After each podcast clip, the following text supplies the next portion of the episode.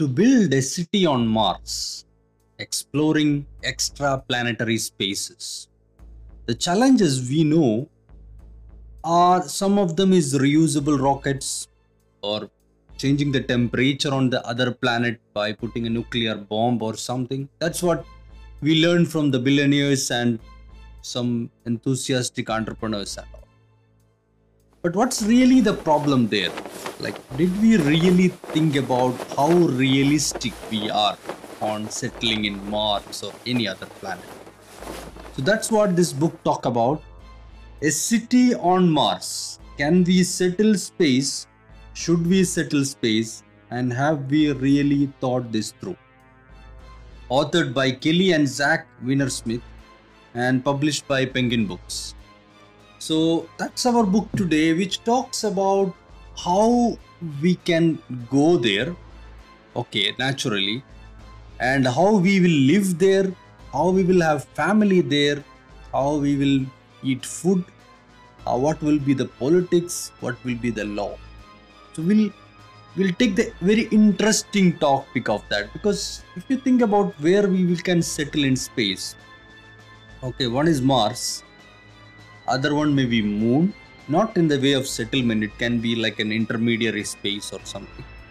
Another one is asteroids. It has pros and cons. Venus and space station. So multiple options but we'll go through all options one by one no worries. But the quest to go to space it did not happen recently. It did not happen even 1960s or 50s it happened actually 50,000 BC in the known history. For sure, in 1950s and 60s, the competition between United States and USSR make something like sending humanity to moon or something. It was more like that, something to mankind. But now it become more like a national competition for economy, politics. A lot of things are involved on the space competition between the nations. And now it is not only between the nations, billionaires like Jeff Bezos, Elon Musk, and Richard Branson, some names, they're already part of it. And some of the most rockets recently sent by to space was not by NASA or any other government company, but actually it was SpaceX, a private company owned by Elon Musk. So let's get started.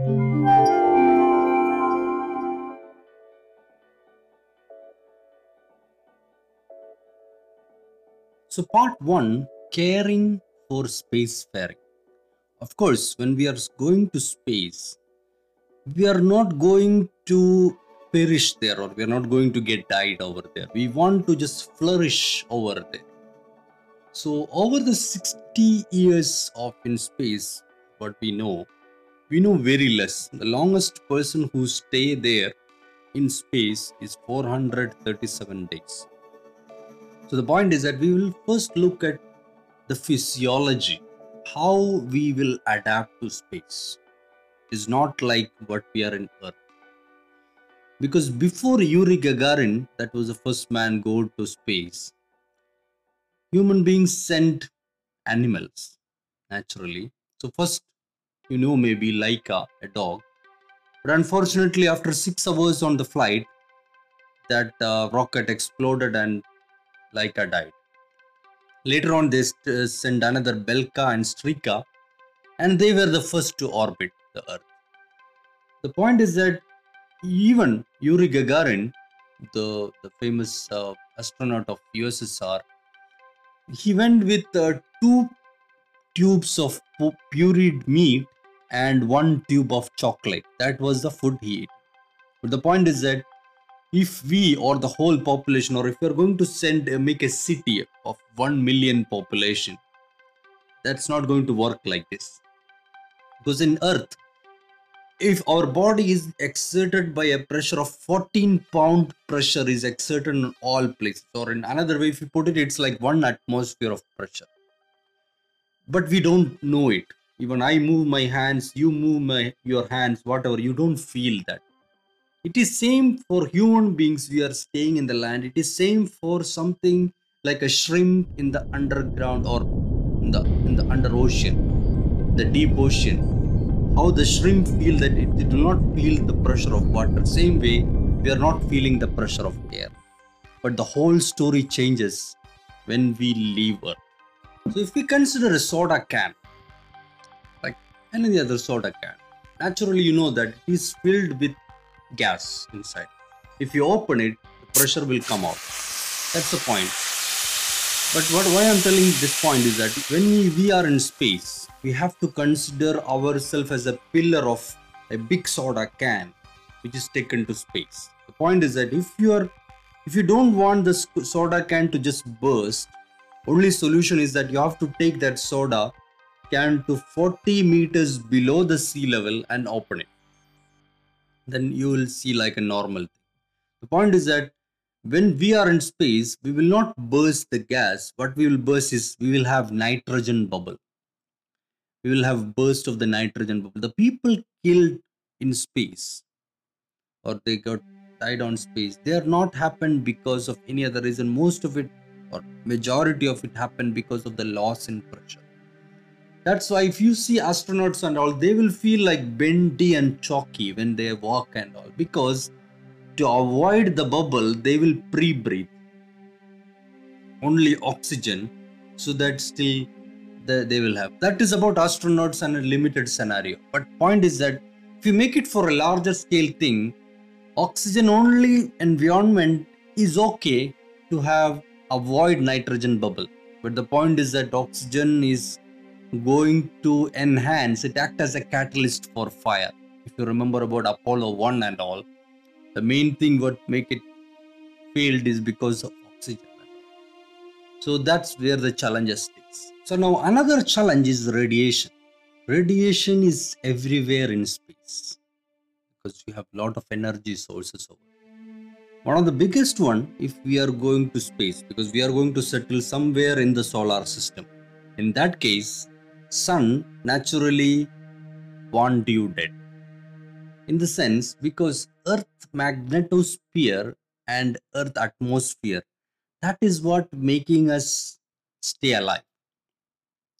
But the point is, if you go out of the Earth atmosphere, especially the sun, sun is a, a, a blasting ball of a lot of nuclear fusion happening there. It creates some plumes and storm radiations in space.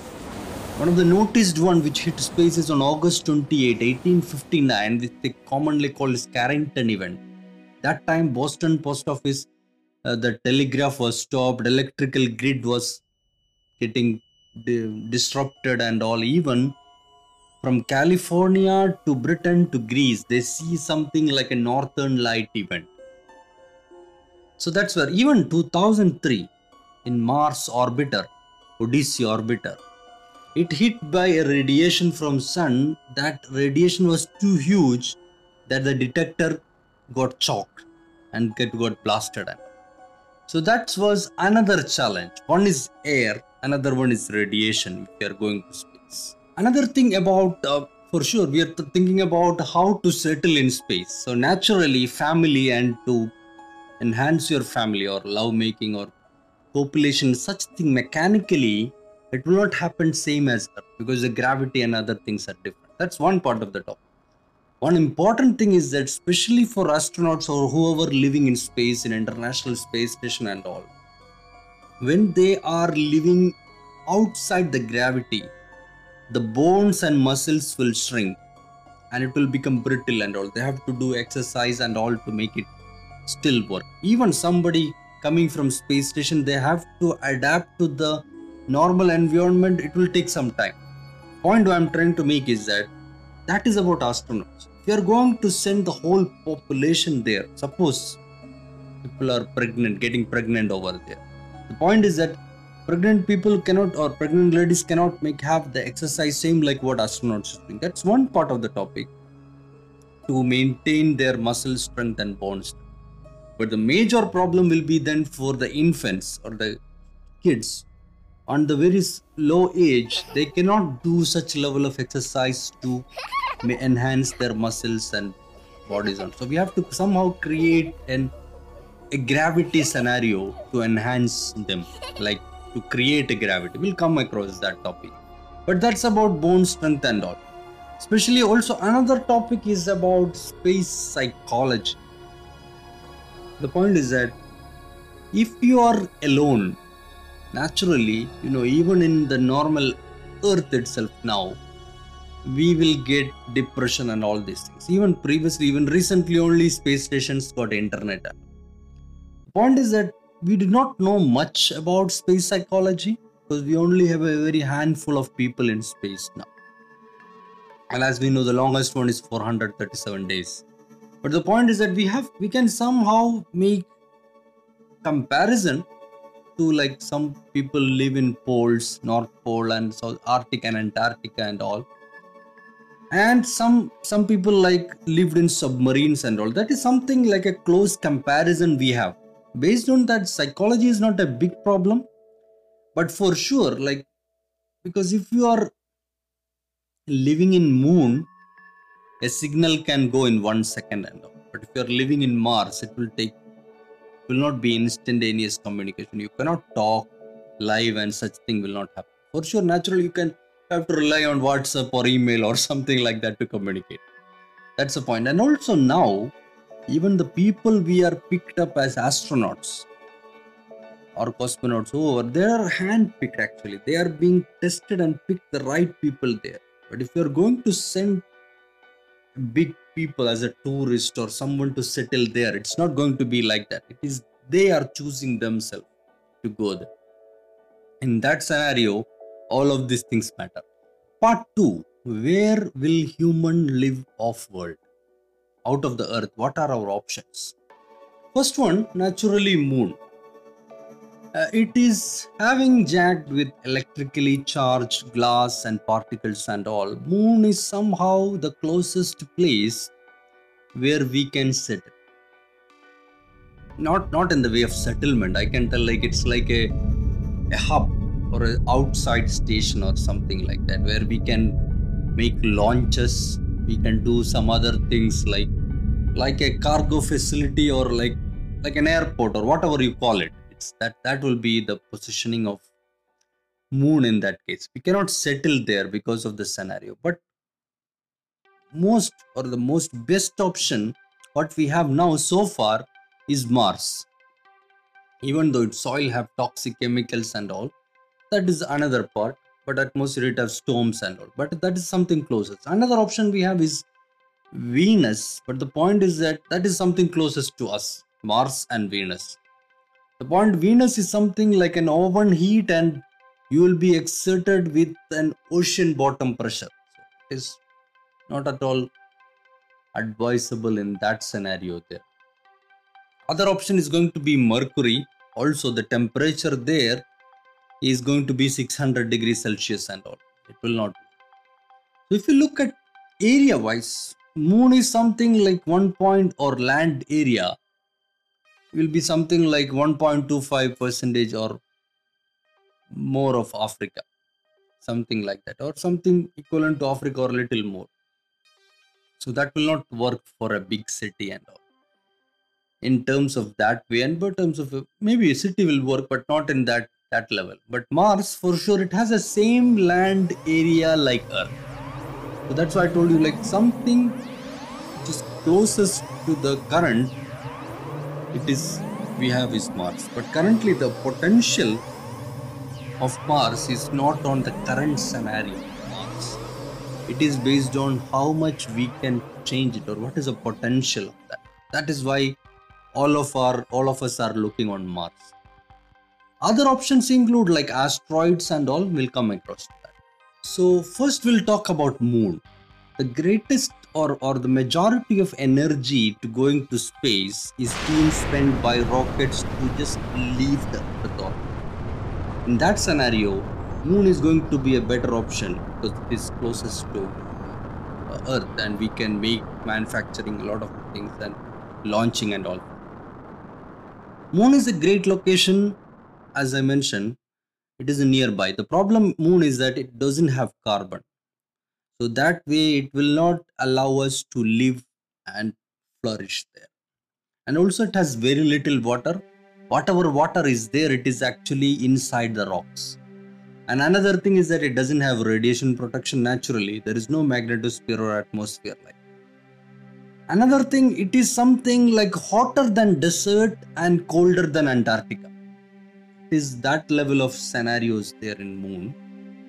It has 1 by 6 the gravity so gravity is not same as earth naturally. And but the point is that it has a signal the signal if you send a signal from here it will it will reach there in one second.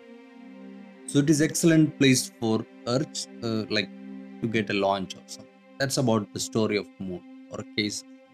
So another great option as we discuss is mars naturally. The point is that mars is having a lot of benefits in terms of same level of as earth and the same space of earth and all but it has its challenges also. If you try to consider based on Earth standard, Mars really sucks. The point is that, as we mentioned, Mars' current state is not our thing. Its potential is what is attracting people. Especially the Mars soil is like with the surface have perchlorates and all, which is not good for thyroid and all. That's something like a medical perspective.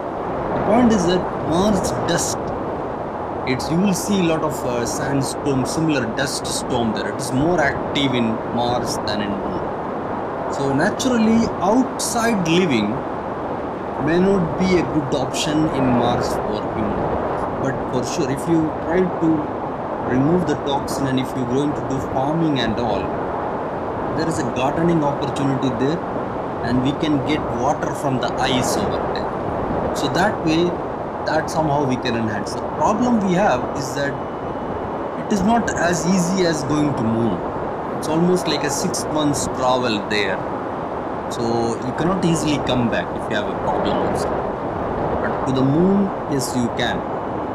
So that's that's there is a challenge or there to going to Mars and the situations where we can live So as we mentioned, we can take water from the ice in poles.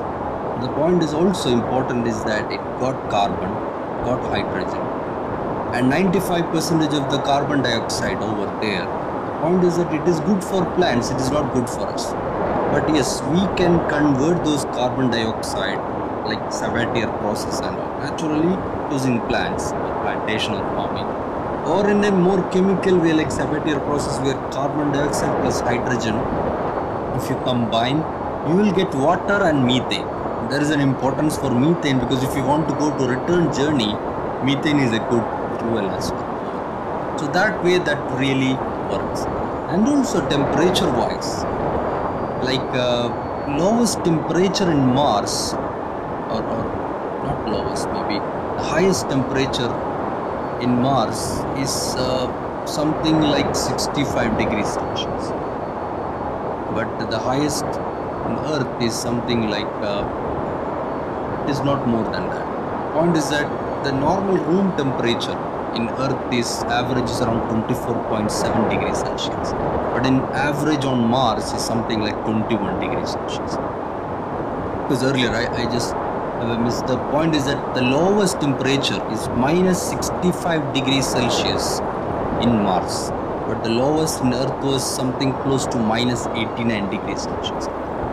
So that was the point. So somehow Mars make it almost close to Earth even though considering we have challenges with the dust and with the chemical soil and such thing challenges are there but still also traveling over there is a challenge otherwise Mars looks a good potential so as we mentioned earlier like if you go into outer space gravity is one of the problem which we face where we'll have problem with our muscles and bones.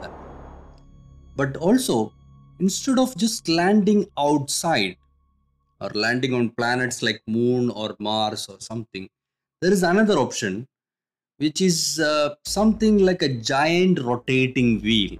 The benefit of it is that we can still stay outside but this is not for a permanent thing but i'm telling even for a temporary aspects giant rotating wheel is something which can mimic the gravity of Earth, so we'll not have a gravity issue in space.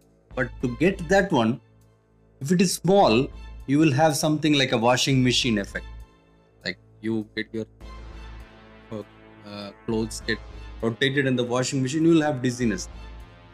So it has to be somewhere like if it is something like a 450 meter diameter, then that has to just rotate two times to reach Earth gravity. But if it is lesser, 112 diameter and all, it has to be like four rotations and all. So somehow we can create such giant rotating wheel and we stay in the middle of that. So we'll not have a problem of gravity issues. That's another option to go into space.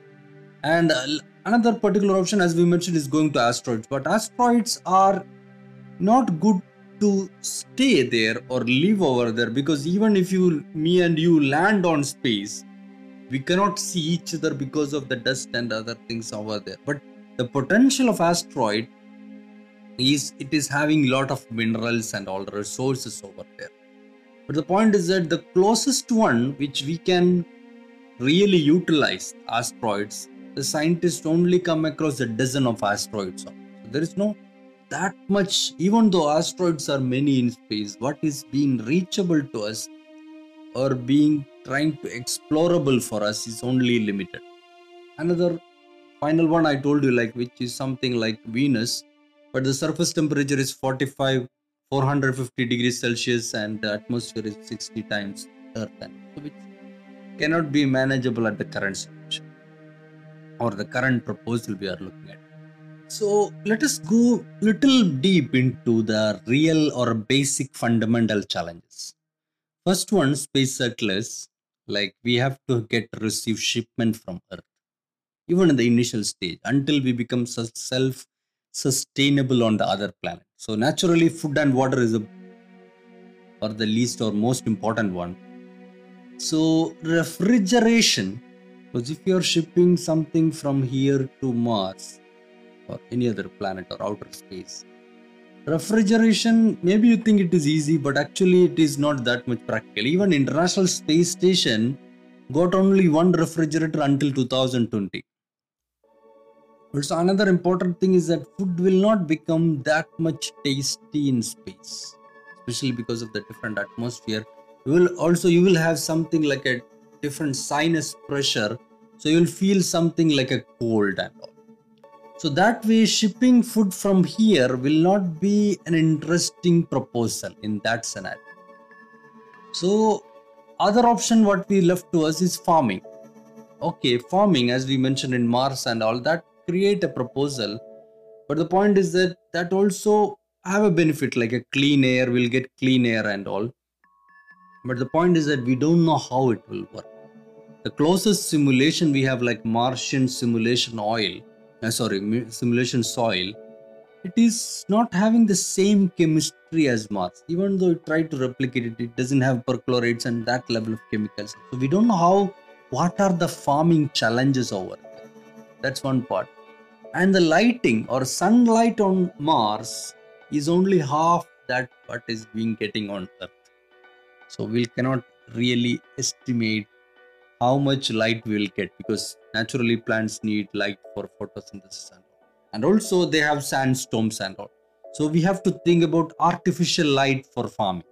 So that's all like a basic fundamental thing we have to think about. So next is electricity. Naturally, we need electricity to live there or, or make a city over there. The point is that currently 60% even we are now looking at sustainability environment friendly and all climate change have problem in earth and all. We are still taking 60 percentage of the earth electricity is coming from fossil fuels. So in mars it will not work in that because we cannot take fossil fuel there or we cannot. So the point is that another option to make electricity will be hydro hydroelectricity. But the point is that there is no water there. So that also will not work other option would be to use a wind. But because of the less atmosphere there, we have to make some giant turbines and construction it or just making it set up there or shipping to there, it's not worth the effort, will not get. So that also will not work. Then geothermal energy will somehow work in Mars, but it will not work in because it doesn't have that much internal activity like earth or yeah, so that that is not available in moon but we can somehow use it in mars but that's not that good enough to or or get for a city and all. Then we leave with finally with two options which is one is solar and other one is nuclear. So if we look at solar energy the point is that in mars as we mentioned sunlight is only half. That's one part second thing is that there is no atmosphere so you have to make some specialized solar panel which can make or adapt to that radiation sample but the challenge of solar panel if you want to just take 1 million of similar to 1 million US citizen in in Mars, you have to create something like 130 square meter of solar panel. So that much of panel, especially on a dusty environment and then dusty atmosphere, you have to look, have to cleaning and all these things, and you have half the light only. So on the dusty scenarios, you have to create batteries, heavy batteries to maintain the electricity is there. So that way, solar also doesn't look like a good proposal in Mars. That leaves us finally to nuclear. But the point about nuclear, especially in space, is that we have a lot of incidents happen in nuclear thing when we are shipping. So shipping or or taking nuclear thing to space is actually a risky aspect, especially when it is going there. When we are suppose you are taking you're sending something from US, maybe it will go to another country and it will suppose it exploded or rocket exploded or it will fall on another country. So nuclear wise, there is a risk over there in, in shipping there and maintaining there. So that's about the nuclear aspects. Then final thing about shielding. If we are in space, we have to shield ourselves from radiations and all such things. So one point people are thinking is that we can create a shield over glass. If you see about old Mars model and something like a dome, we built on the top of the Mars and all. But that doesn't look like a much promising scenario now.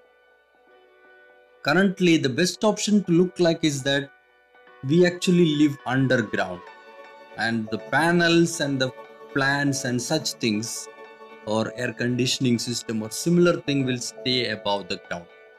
That is something like we have for the Mars, the best option we so far so that's about like uh, how we will live and the basic fundamental things then finally it has couple of chapters in the book but mainly talking about politics and law and all. We'll try to summarize very little because there is no clear laws on space so far. In previous 1960s and all things like it is mostly about uh, mankind and but as you know now it is competition. Even now until recently, until 2020, there was no a clear law. Even in 2020, there was Artemis Accord and all. Many countries like United States, United Arab Emirates, many countries have signed on that uh, treaty just to share information on that way somehow they are sharing knowledge and information for space and all these things but even though we don't have a clear laws on space even some of the contract in the book is mentioning spacex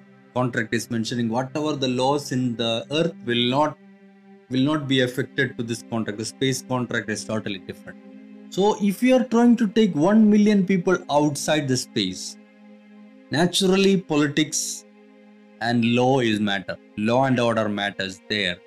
And also another maybe a worst case scenario currently the nuclear that fights and all these things if you follow our book oppenheimer and you understand that that somehow settle because they know that if you are putting nuclear to some another country it will be it will be affecting us also that way nuclear warfare is somehow limited or, or restricted because it is threat to ourselves.